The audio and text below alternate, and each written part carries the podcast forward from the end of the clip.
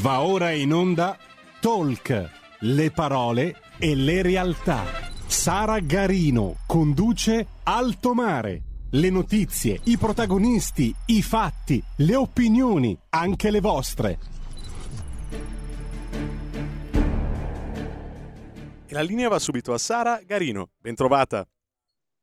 Grazie, grazie Federico, anche stamane saldamente al timone della nostra regia. Si può fare, si può fare, sì, si può fare buona informazione. Quello che facciamo, cerchiamo di fare il nostro meglio tutti i giorni su Radio Libertà. Bentrovati dunque, bentrovati per una nuova puntata di Alto Mare, come di consueto le informazioni tecniche. Vi ricordo che potete seguirci sulla web tv www.radiolibertà.net in DAB scaricando l'apposita applicazione per cellulare e tablet sui canali social di Radio Libertà, YouTube e Facebook, nonché sul canale 252 del digitale terrestre. Made in Italy ed energia, vedete campeggiare sulla locandina della diretta di oggi, carburanti della crescita.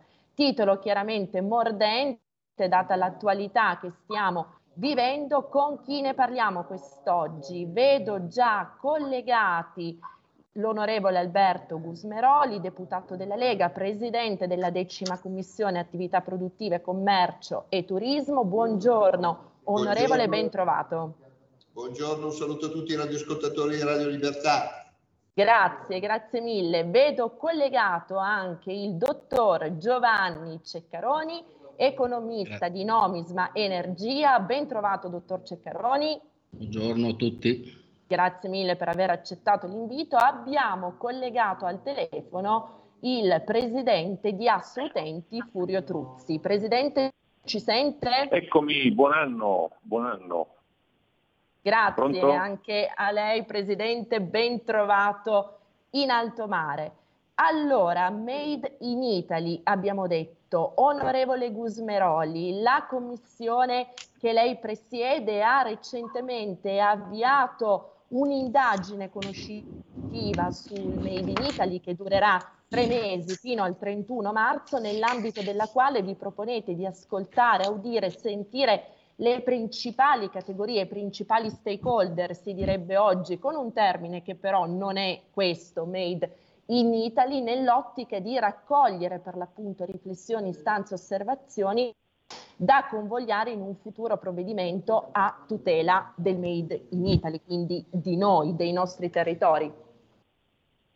Sì, allora eh, inizierà probabilmente la prossima settimana questa indagine conoscitiva in cui ascolteremo tutte le categorie, la maggior parte delle categorie che eh, fanno capo alle eccellenze italiane. Le eccellenze italiane sono tantissime e quindi saranno tantissime sicuramente le audizioni.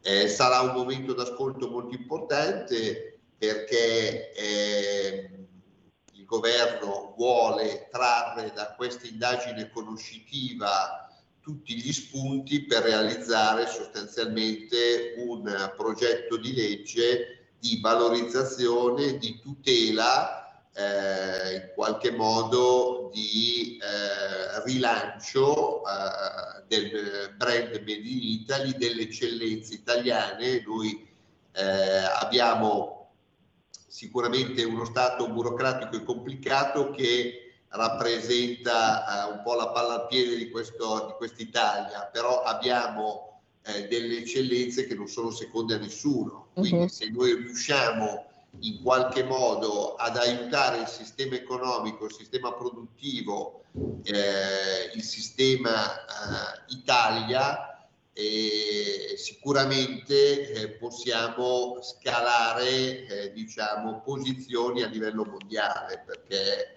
eh, io spesso lo dico quando ci sono degli investitori esteri che vogliono investire in Italia, mi chiedono eh, se valga la pena, sia, sia, sia, quali siano le criticità, eccetera. Io dico che se noi abbiamo tali e tante eccellenze con uno Stato che è molto complicato, uh-huh. eh, ma non lo dico io, lo dice la Banca Mondiale, uno studio della Banca Mondiale, evidentemente eh, eh, ci sono tanti motivi per venire a investire in Italia, perché se gli imprenditori italiani, gli artigiani, i commercianti italiani ce la fanno, eh, significa eh, che siamo un grande paese. Se riusciamo a liberarci da lacci, lacciuoli e migliorare eh, il sistema Italia, sicuramente possiamo non essere eh, secondi a nessuno in tantissimi campi, se non in tutti i campi.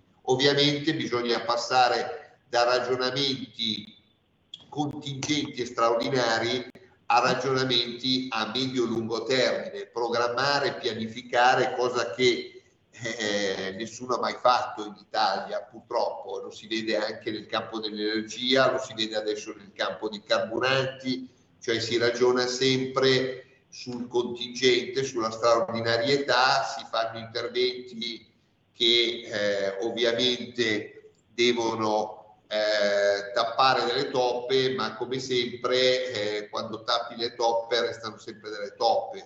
Eh, certo. Viceversa, questo è anche l'occasione di un governo che ha la potenzialità di durare 5 o addirittura 10 anni e quindi può finalmente ragionare su tempi a medio-lungo termine che eh, sono quelli eh, necessari a, a, far svoltare anche il paese, a far crescere anche il paese. Ecco, noi eh, per esempio sul tema dell'energia, noi eh, adesso stiamo ragionando su questi bonus, eccetera, eccetera, però non si lega quasi nulla al, uh, al, all'efficientamento, a comportamenti virtuosi, eh, eccetera. Eh, ma questo perché? Perché si ragiona sul contingente, si ragiona sulla straordinarietà sì. e, e, dobbiamo cercare di smetterla di essere un paese della straordinarietà, cominciare a fare piani a medio-lungo termine, per esempio,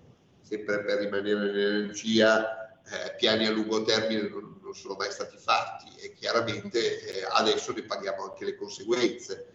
Eh, viceversa, sul tema del Made in Italy si può fare un ragionamento eh, molto più a, a, da un lato a medio-lungo termine, dall'altro anche di squadra, cioè di ragionare eh, un po' tutti su quali siano i modi migliori perché eh, il Made in Italy, che è tanto apprezzato al mondo, eh, spesso noi siamo molto più apprezzati all'estero di quanto noi non apprezziamo noi stessi in Italia. Uh-huh. E eh, su, questo, su questo abbiamo autostrade di cose che si possono fare. Questa indagine conoscitiva va in questa direzione.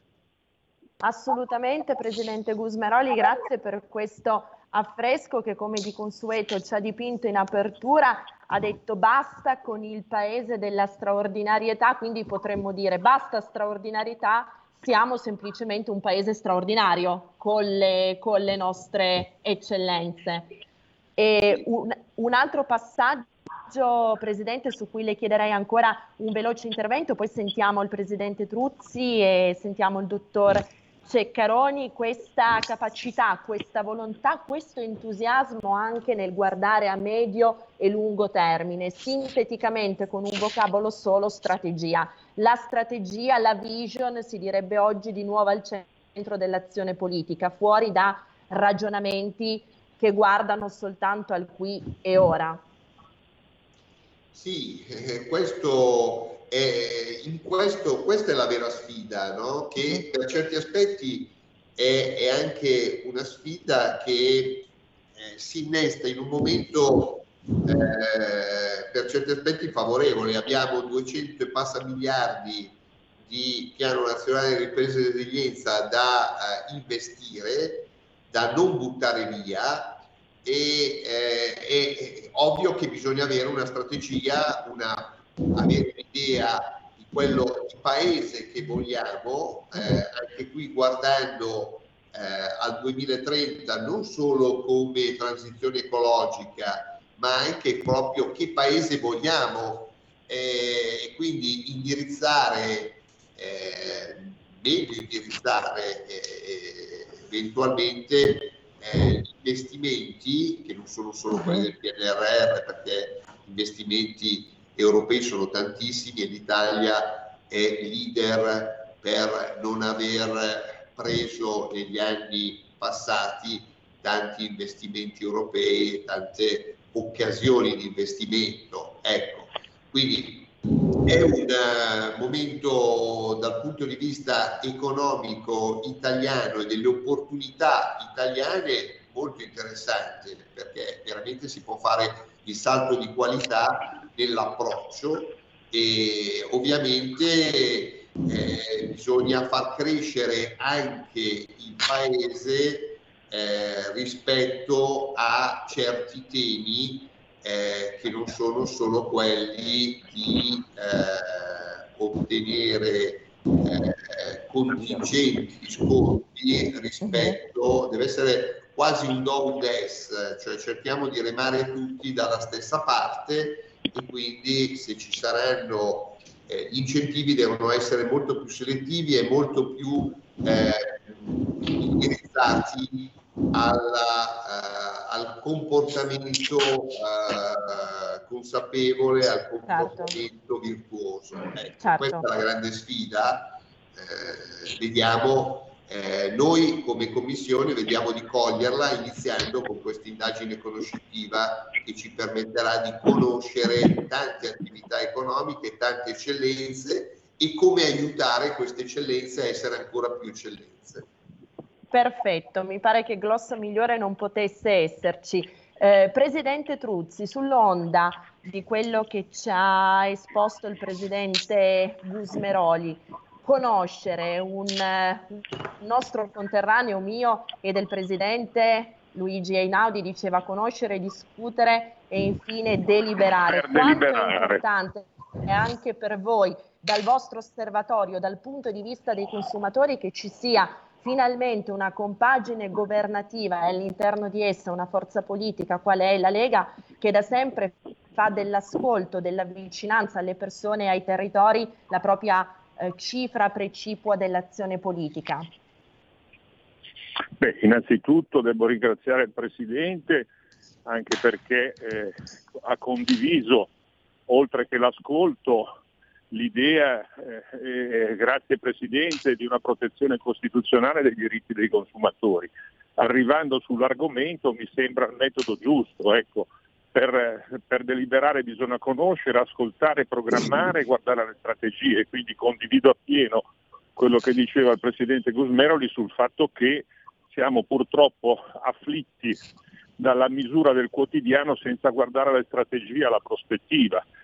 Quindi aver iniziato questo percorso sul Made in Italy con un'audizione, con un'attenzione alle parti sociali e dunque anche ai consumatori che rappresentano molto e molto hanno da dire con i loro comportamenti, ci sembra la strada giusta e ci troverà naturalmente disponibile a collaborare nell'interesse del nostro Paese con tutto rispetto degli interessi più ampi sullo scenario internazionale, perché poi, come dire, dobbiamo valorizzare la nostra realtà agricola, produttiva, alimentare e ambientale. Ecco, Made in Italy ha anche fatto di questo, quindi c'è molto da fare e, e dunque certo. ci saremo senz'altro in questo percorso. Assolutamente, questa, e questo è estremamente importante per, come sottolineava il Presidente Gusmeroli prima, giocare tutti la stessa partita, fare gioco di squadra e innescare quei meccanismi, quei circuiti positivi che poi sono in grado di generare effetti positivi l'appunto a valanga sul sistema produttivo. Presidente Truzzi, prima di salutarla e di ringraziarla per la sua partecipazione, una, uh, un, suo, un, suo, veloce intervento su quelle che sono le, pric- le principali criticità del momento presente dell'ICET NUNC, nella fattispecie la questione energia e soprattutto carburanti. Inoltre, eh, quest'oggi eh, sono, sono, sono usciti anche gli ultimi dati dell'Istat, nel 2023 avremo un'inflazione al 5,1%, a dirlo è stato il presidente Blangiardo, secondo il quale si tratta comunque di una stima ottimistica. Il dato, spiega Blangiardo, è penalizzante in misura più rilevante soprattutto per le fasce più deboli. Presidente Truzzi. Beh, questi sono i titoli dell'agenda anche dei consumatori, ci troviamo assolutamente mobilitati e, e vicini alle azioni del governo per ridisegnare le strategie energetiche di questo Paese fin dalla bolletta, quindi aspettiamo con grande attenzione e, po- e vorremmo anche qui contribuire ad essere ascoltati sul lavoro che sta facendo il Ministro Giorgetti per i nuovi sistemi tariffari, ma in una battuta crediamo sia necessario in una fase come questa, proprio per garantire la concorrenza, e non è un ossimoro, ci vuole più Stato e meno mercato, perché altrimenti la concorrenza in una fase esasperata come questa farà sì che pochi gruppi faranno oligopolio a dispetto di tutti e quindi anche dei mm. consumatori. Certo. Scusate, ma un caro saluto perché devo Grazie, eh, ringraziare ancora. Arrivederci. Grazie mille Presidente, buon lavoro. Dottor Ceccaroni, prima di salutare anche il Presidente Gusmeroli, un suo flash sulle tematiche che abbiamo delineato in questa apertura di trasmissione, poi con lei e con il prossimo ospite naturalmente proseguiremo su temi più specifici legati all'energia. Bah, io come al solito eh, diciamo, sono meno politico e più pratico. Eh, io direi che diciamo, la competitività dell'Italia passa ovviamente attraverso l'energia e quindi bisognerebbe cercare almeno prima di tutto di fare quello che riusciamo a fare in casa eh, di, farlo, di, farlo, noi, perché mh, diciamo da un punto di vista demagogico abbiamo bloccato ad esempio le esplorazioni, l'estrazione di gas, che non è che ce ne sia poi così poco, al di là di quello che dicono i climatisti, in Adriatico e eh, siamo costretti magari a comprare dell'LNG dagli Stati Uniti che non soltanto inquiniamo molto di più eh, a comprarlo dagli Stati Uniti per il semplice motivo che deve fare tutto l'Oceano Atlantico e poi arrivare qui, quindi ah, butta fuori molta, molta, molti più inquinanti eh, di quelli che potrebbe eh, essere fatta una produzione a chilometro, non dico zero, ma quasi zero, ma lo paghiamo anche il triplo. Quindi pagando in triplo in input è, è, difficile che diventi competitivo, a meno che il ministro dell'industria non sia Gesù Cristo, ma no, non risulta. Quindi diciamo, intanto gli input devono, devono diciamo, eh, costare il meno possibile. Poi, al di là di tante formule, occorrerebbe appunto mh, cercare di fare qualche cosa sulla, sulla pressione fiscale, sui carburanti come sulla, su tutto il resto dell'energia. Ricordo ancora che abbiamo un'aberrazione, un'aberrazione diciamo, tributaria e anche logica eh, dell'IVA che va ad incidere anche sulla CISA, cioè abbiamo una tassa che tassa la tassa. Sarebbe una cosa di buona volontà almeno fare in modo che l'IVA incidesse soltanto sul prezzo netto, perché eh, aumentare, adesso per esempio siamo tornati da inizio anno alle accise piene, aumentare, vedersi a, a, a, diciamo, incidere un consumatore, si vede incidere un 22% anche sull'aumento delle, delle tasse, perché appunto l'IVA non viene, non viene, applicata soltanto sul prezzo netto, ma viene applicata anche sull'intera CISA.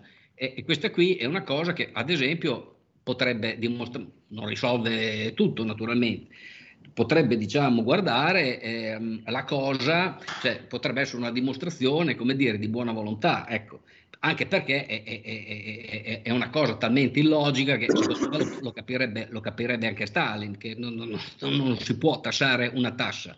Ecco.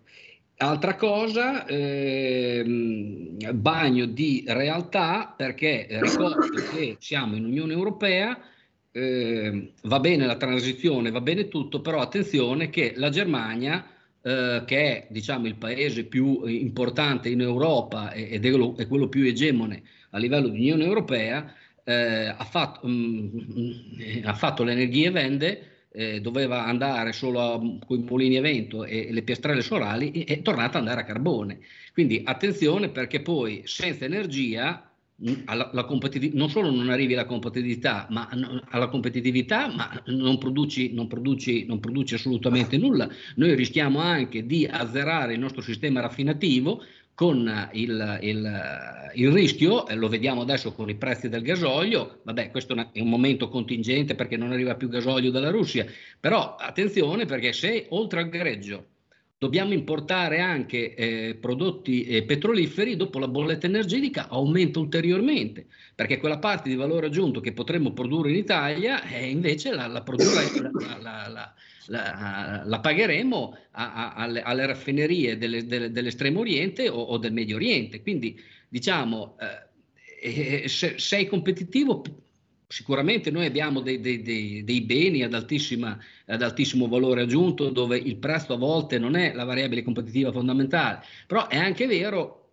è anche vero che poi i consumatori non sono, non sono tutti, tutti, tutti, ricchi e noi abbiamo, siamo un paese eh, non siamo in Lussemburgo, siamo un paese con 60 milioni di persone dove eh, per, per, per, far lavorare tutti abbiamo bisogno anche delle produzioni di massa, perché eh, diciamo così le produzioni elitarie sono tali eh, proprio perché eh, sono limitate. Ecco. Noi invece abbiamo bisogno di lavorare tutti, per cui direi innanzitutto cercare di vedere se si riesce a non vedere più i carburanti solo come un bancomat.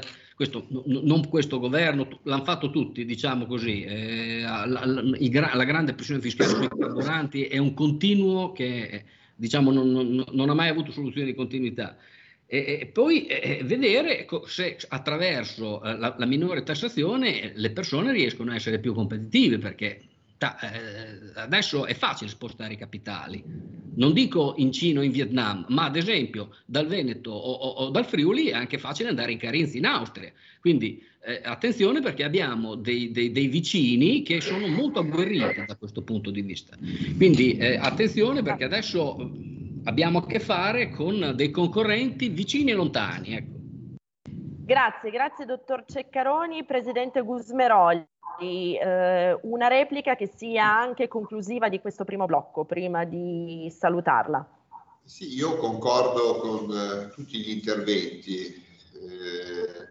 Eh, ribadisco che questa della crisi economica, della crisi sanitaria, della situazione attuale di alta inflazione da eh, in qualche modo da costi dell'energia e eh, tutto quello che ci gira intorno è, eh, io la vedo eh, sempre ottimisticamente come un'occasione in qualche modo di grande riforma di questo paese. Noi siamo veramente un grande paese, spesso ce lo dimentichiamo, e, eh, ma soprattutto eh, non vogliamo incidere, non riusciamo eh, a incidere su dei gap che sono strutturali da decenni. Adesso eh, magari è la volta buona che eh, riusciamo a fare quel salto di qualità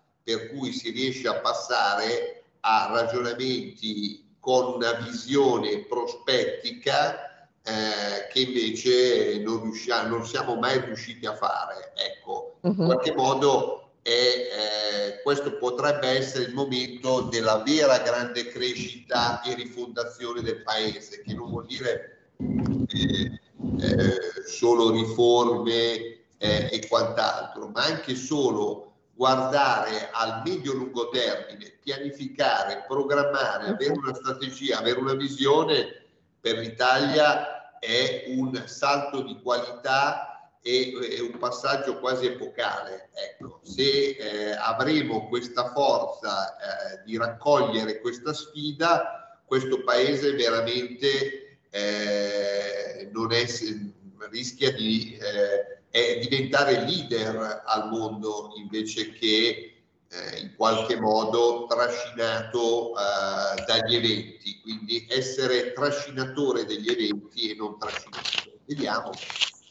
Assolutamente, tra l'altro un messaggio estremamente positivo, quello che ottimisticamente si sottolinei la valenza no, delle crisi.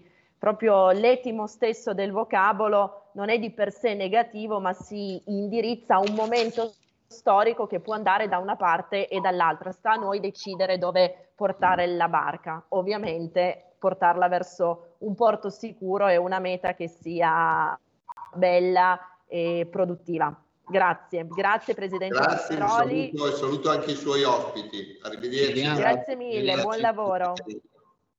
Dottor Ceccaroni, lei rimanga con noi 60 secondi di pausa pubblicitaria, poi rientriamo per il secondo blocco di Alto Mare con lei naturalmente e con Jacopo Giliberto, giornalista del, del Sole 24 Ore. Stai ascoltando Radio Libertà, la tua voce libera, senza filtri né censure, la tua radio.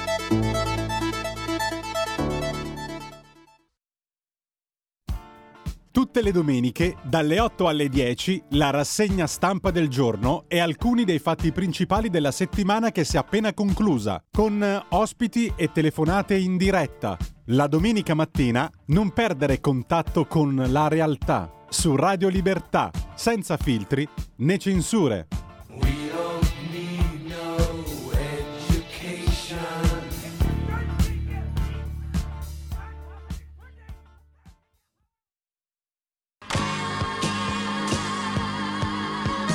Davide Volpin un'ora in diretta nel passato per non dimenticare i grandi artisti e la loro grande musica ogni sabato dalle 17 alle 18 spazio pomeriggio su Radio Libertà.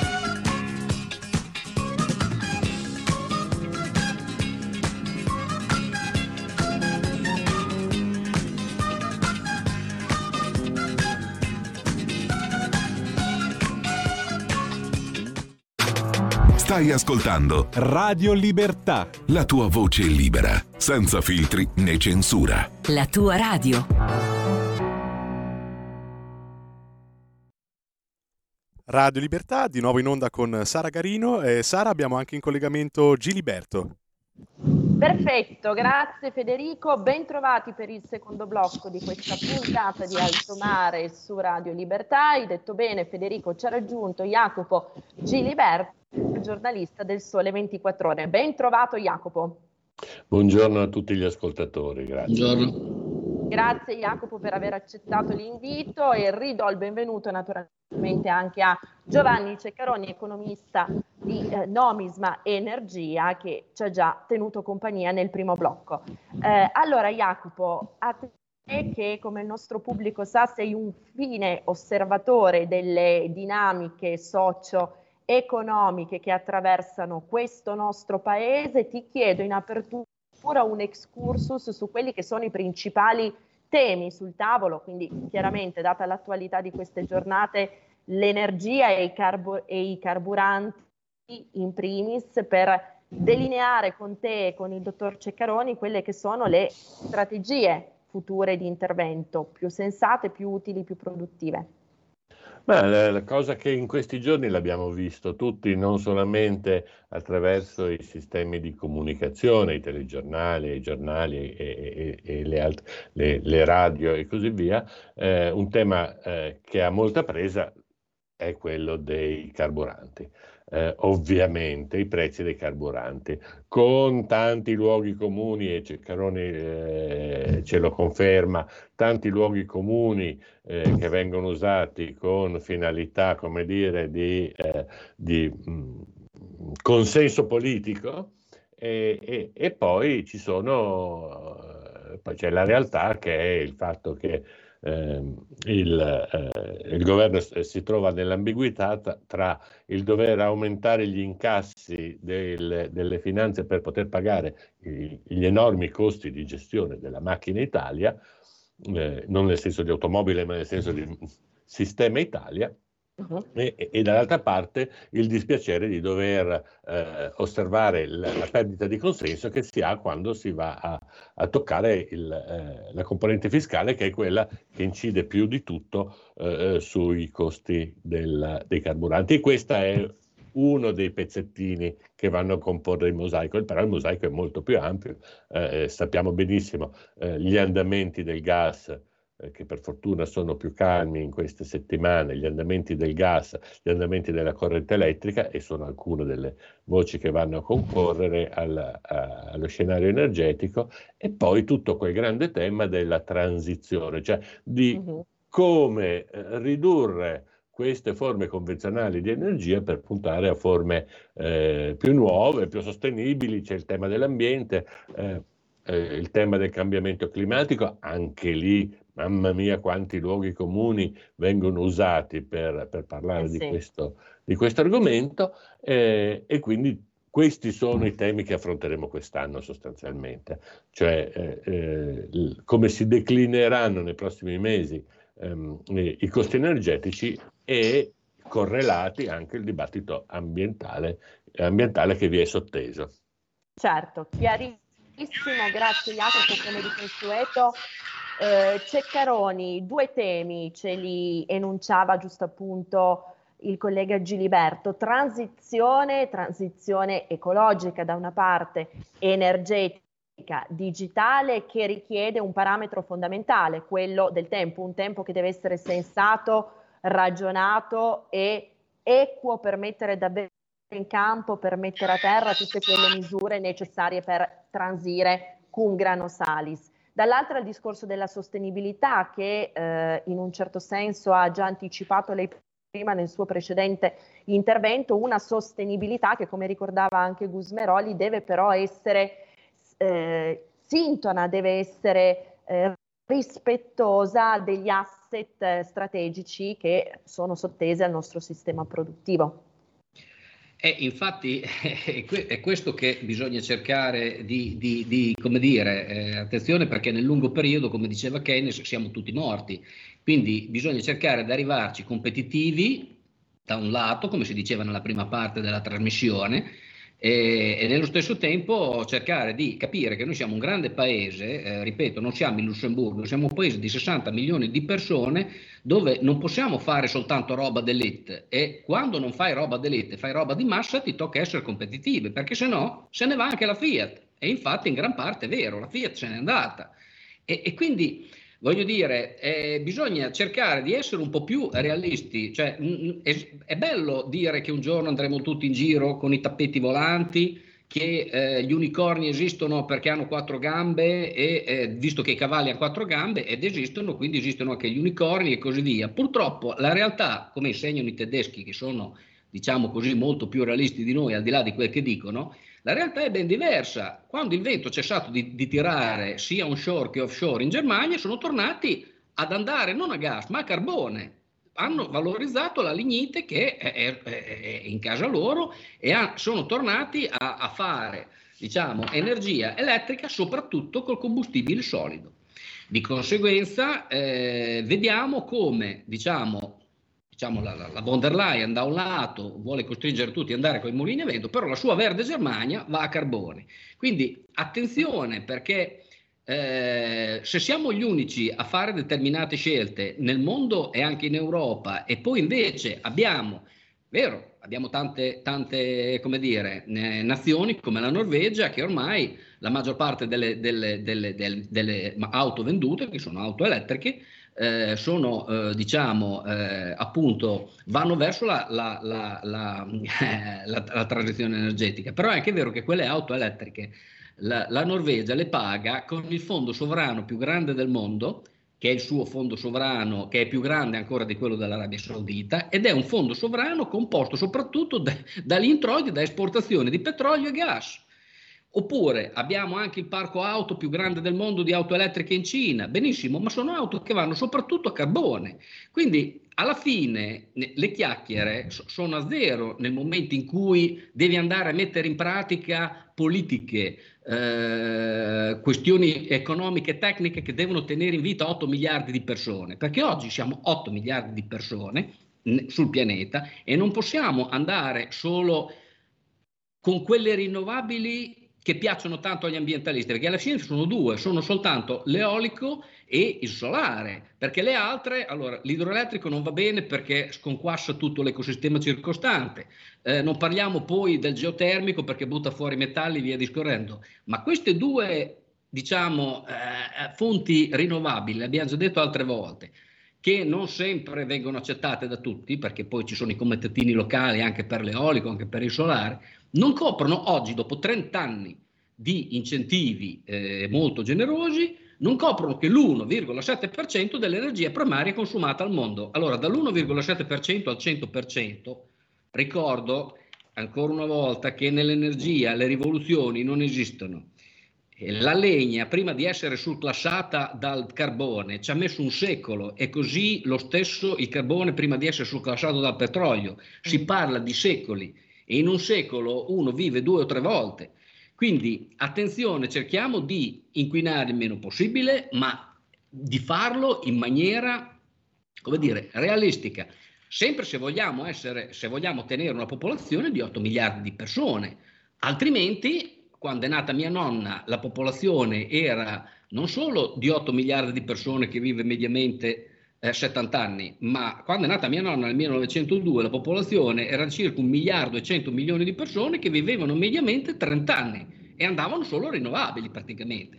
Quindi bisogna anche cercare di fare discorsi realistici, perché altrimenti, ripeto, nel lungo periodo cioè, cioè, cioè, non vorrei che ci arriviamo tutti morti. Ecco certo, chiarissimo. Posso, eh, posso fare un intervento, Guarino? Sì, Assolutamente sì, Jacopo. No, volevo dare due numeri a, a sostegno del, dell'entusiasmo di Ceccaroni. Nel senso, allora, prima andiamo a dire i numeri veri di due cose, di tre cose, di due cose.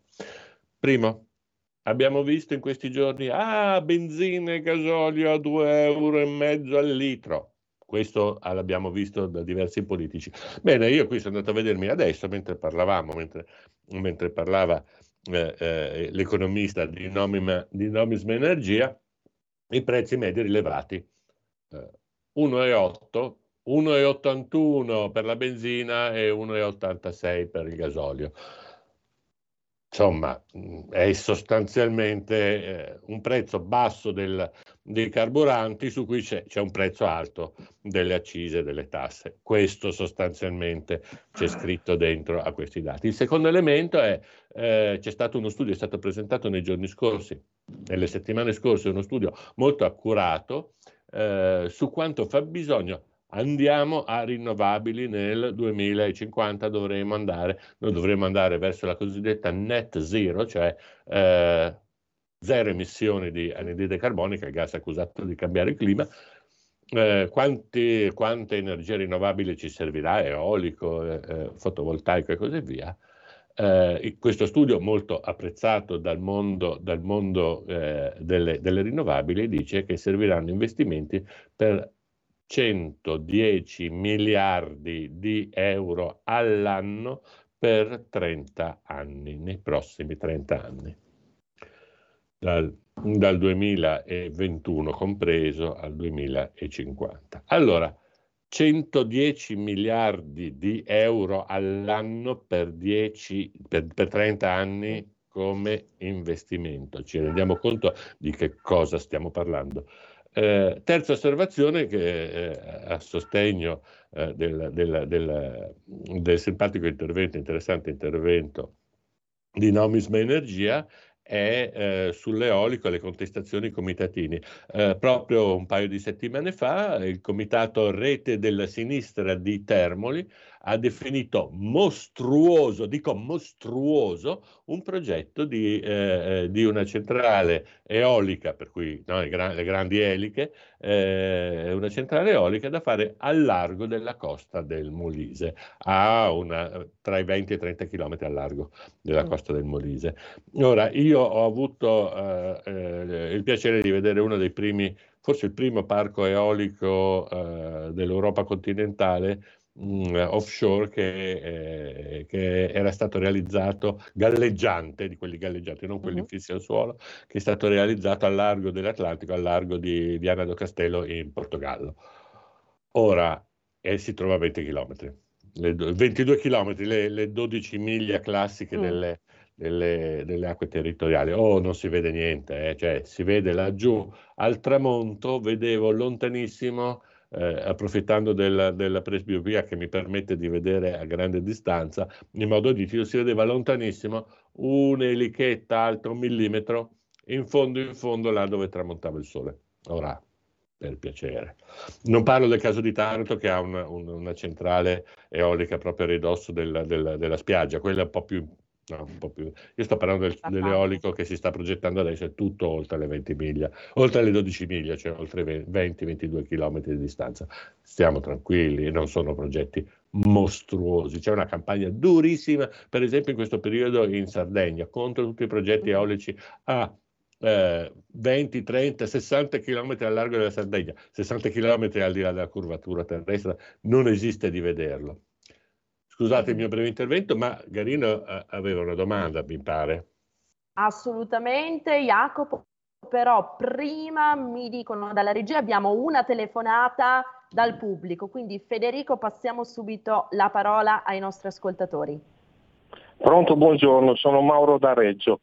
Riguardo al discorso, riguardo al discorso de, delle, della numerica e della sostenibilità del pianeta, come giustamente detto, cento anni fa eravamo un miliardo alla fine della prima guerra mondiale, un miliardo 820 milioni, oggi siamo 8 miliardi.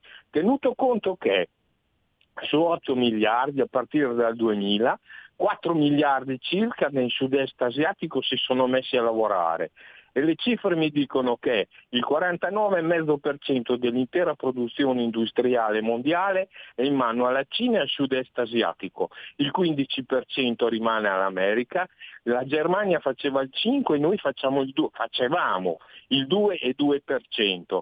Ora io mi domando, visto che questa crisi qua è stata indotta dalla transizione ecologica, ovvero hanno smesso di fare le prospezioni perché pensando di passare tutti all'energia elettrica, cioè sono investimenti che vanno fatti nell'arco di 4-5 anni.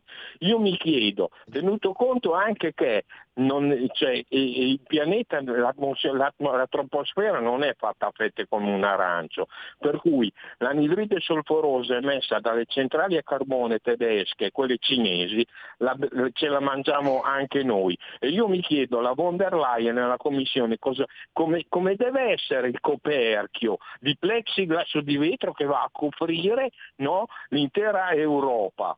Perché anche calcolato che le piante eh, con, tramite fotosintesi eh, traggono energia dai raggi solari no? ed emettono ossigeno che è un prodotto di scarto che serve a noi, ma poi dopo assorbono anche l'anidride carbonica.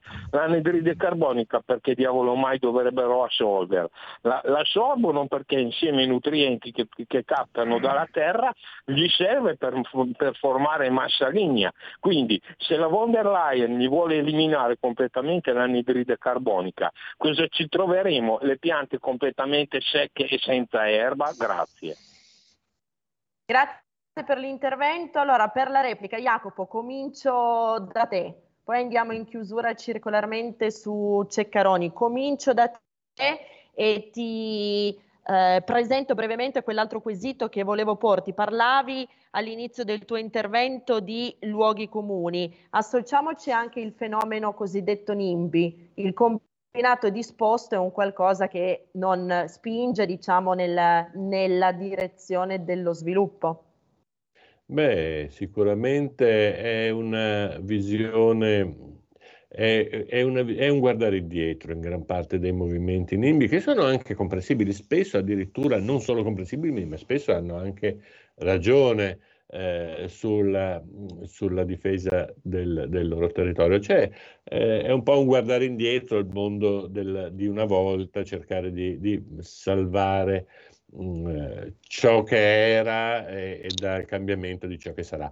Mm, c'è però si è manifestato in questi, in questi anni, ma è, è, stato reso palese proprio dalle fonti rinnovabili le fonti rinnovabili hanno, quelle, eolico, solare, le grandi rinnovabili, ma anche l'idroelettrico, eh, eh, hanno una caratteristica, devono raccogliere eh, un'energia molto dispersa e concentrarla da un'area molto dispersa, per cui eh, molti ventilatori, no, che, scusate, ventilatori è un'imprecisione, però eh, li chiamo così per semplicità, molti ventilatori eolici, eh, grandi estensioni di pannelli solari, ma anche le dighe idroelettriche che devono raccogliere in un punto solo, quello delle, delle condotte forzate, eh, la pioggia caduta in un bacino imbrifero molto ampio, cioè hanno un ingombro di territorio molto forte. Allora che cosa succede? Cosa, hanno, cosa stanno rivelando mm, eh, le fonti rinnovabili? Che hanno mille virtù, o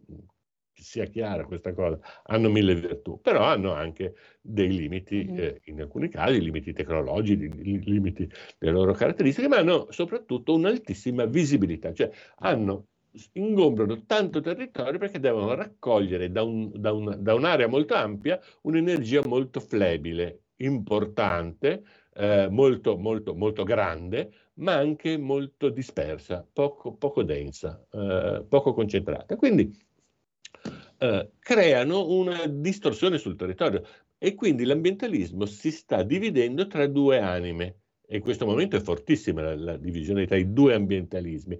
Quello che, eh, eh, che vuole da una parte eh, eh, difendere il clima, per esempio, o comunque puntare verso una delle tecnologie eh, eh, più evolute di produzione di energia, e un altro ambientalismo che vuole salvaguardare l'immagine dei territori come identità delle comunità che vi vivono e quindi respinge le modificazioni del territorio.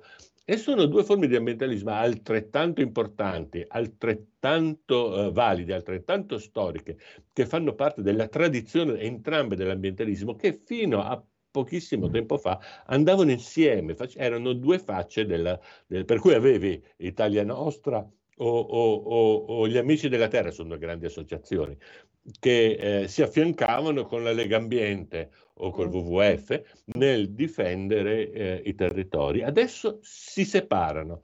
Eh, da una parte eh, WWF, eh, Legambiente e Greenpeace che sostengono, Greenpeace non è un'associazione, è un'organizzazione, una cosa un po' diversa, eh, le, le, due grandi associazioni WWF Legambiente e l'organizzazione Greenpeace che sostengono la transizione verso le tecnologie rinnovabili. Dall'altra parte hai Italia Nostra eh, e, e il eh, gli Amici della Terra, una storica associazione che deriva dal vecchio partito radicale di una volta, gli Amici della Terra e, e, e, e, Italia Nostra, che invece sostengono la difesa dei territori, del paesaggio, così come lo conosciamo. Ed è molto interessante questo fenomeno. Scusate questa digressione un po' lunga, spero di aver eh, risposto in qualche misura alla tua domanda. Assolutamente sì, grazie per le ulteriori riflessioni. Dottor Ceccaroni, andiamo in chiusura con lei, abbiamo ancora quattro minuti. Allora, velocemente, eh, riguardo i prezzi dei carburanti, volevo segnalare anche, ma forse lui lo sa, a Giliberto, che noi tutte le settimane, il lunedì, pubblichiamo una cosa che si chiama prezzo ottimale, cioè mettiamo in, eh, poi magari lo sa già, lo diciamo agli altri, mettiamo a confronto sul nostro sito il prezzo, eh, diciamo, che è eh, effettivo alla pompa con, prezzo, con un prezzo naturale che noi considereremo giusto. In questo momento, anche nel momento in cui le accise sono eh, aumentate, eh, e quindi è aumentata anche l'IVA sulle accise via discorrendo, sia il gasolio che la, eh, che la benzina sono perfettamente allineati su quello che è il prezzo che dovrebbe essere naturalmente tenuto conto diciamo che un prezzo, una sorta di prezzo naturale, come lo chiamerebbe Adam Smith, tenuto conto eh, di quel che costa a, di, del prezzo industriale, del prezzo internazionale, delle tasse e, e, e, di un, e, di un, margine di profitto, chiamiamolo così, normale per l'industria petrolifera. Ecco, più o meno c'è una differenza di 0 centesimi per la benzina, di 0,3 centesimi in più eh, per, per, il gasolio. Per cui mh, mm, speculatori, nani, gnomi, non c'è niente, insomma. Ci sono, ci sono, purtroppo più della metà del prezzo che è considerato dalle tasse.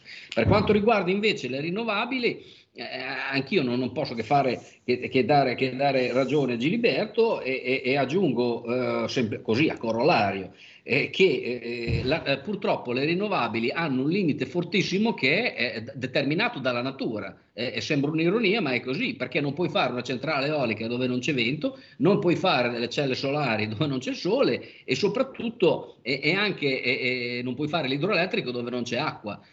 Purtroppo, eh, diciamo, oltre alla dispersione c'è anche la localizzazione a, a niente vale qua, quando tutti dicono ah, basterebbe una centrale solare da 200-300 km quadrati nel Sahara per dare 3-4 volte l'energia a tutto il mondo. Ma è una roba che non sta in piedi, di, perché dopo poi dal Sahara quell'energia lì la devi portare anche in Nuova Zelanda e anche in Siberia. E, e, dopo ci sono dolori, cosa fai? Dai cavi lunghi fino alla Siberia lo porti con delle navi che invece di essere gasiere portano l'elettricità. Cioè, sono, sono, cose che eh, sono suggestive nel momento in cui eh, così eh, le, le, le, si dice, però poi quando a metterle in pratica, purtroppo, ripeto, l'energia non è un settore dove ci sono delle rivoluzioni, le energie sono evoluzioni molto, diciamo, soltanto per passare dall'età del bronzo all'età del ferro ci sono volute migliaia di anni, per dire.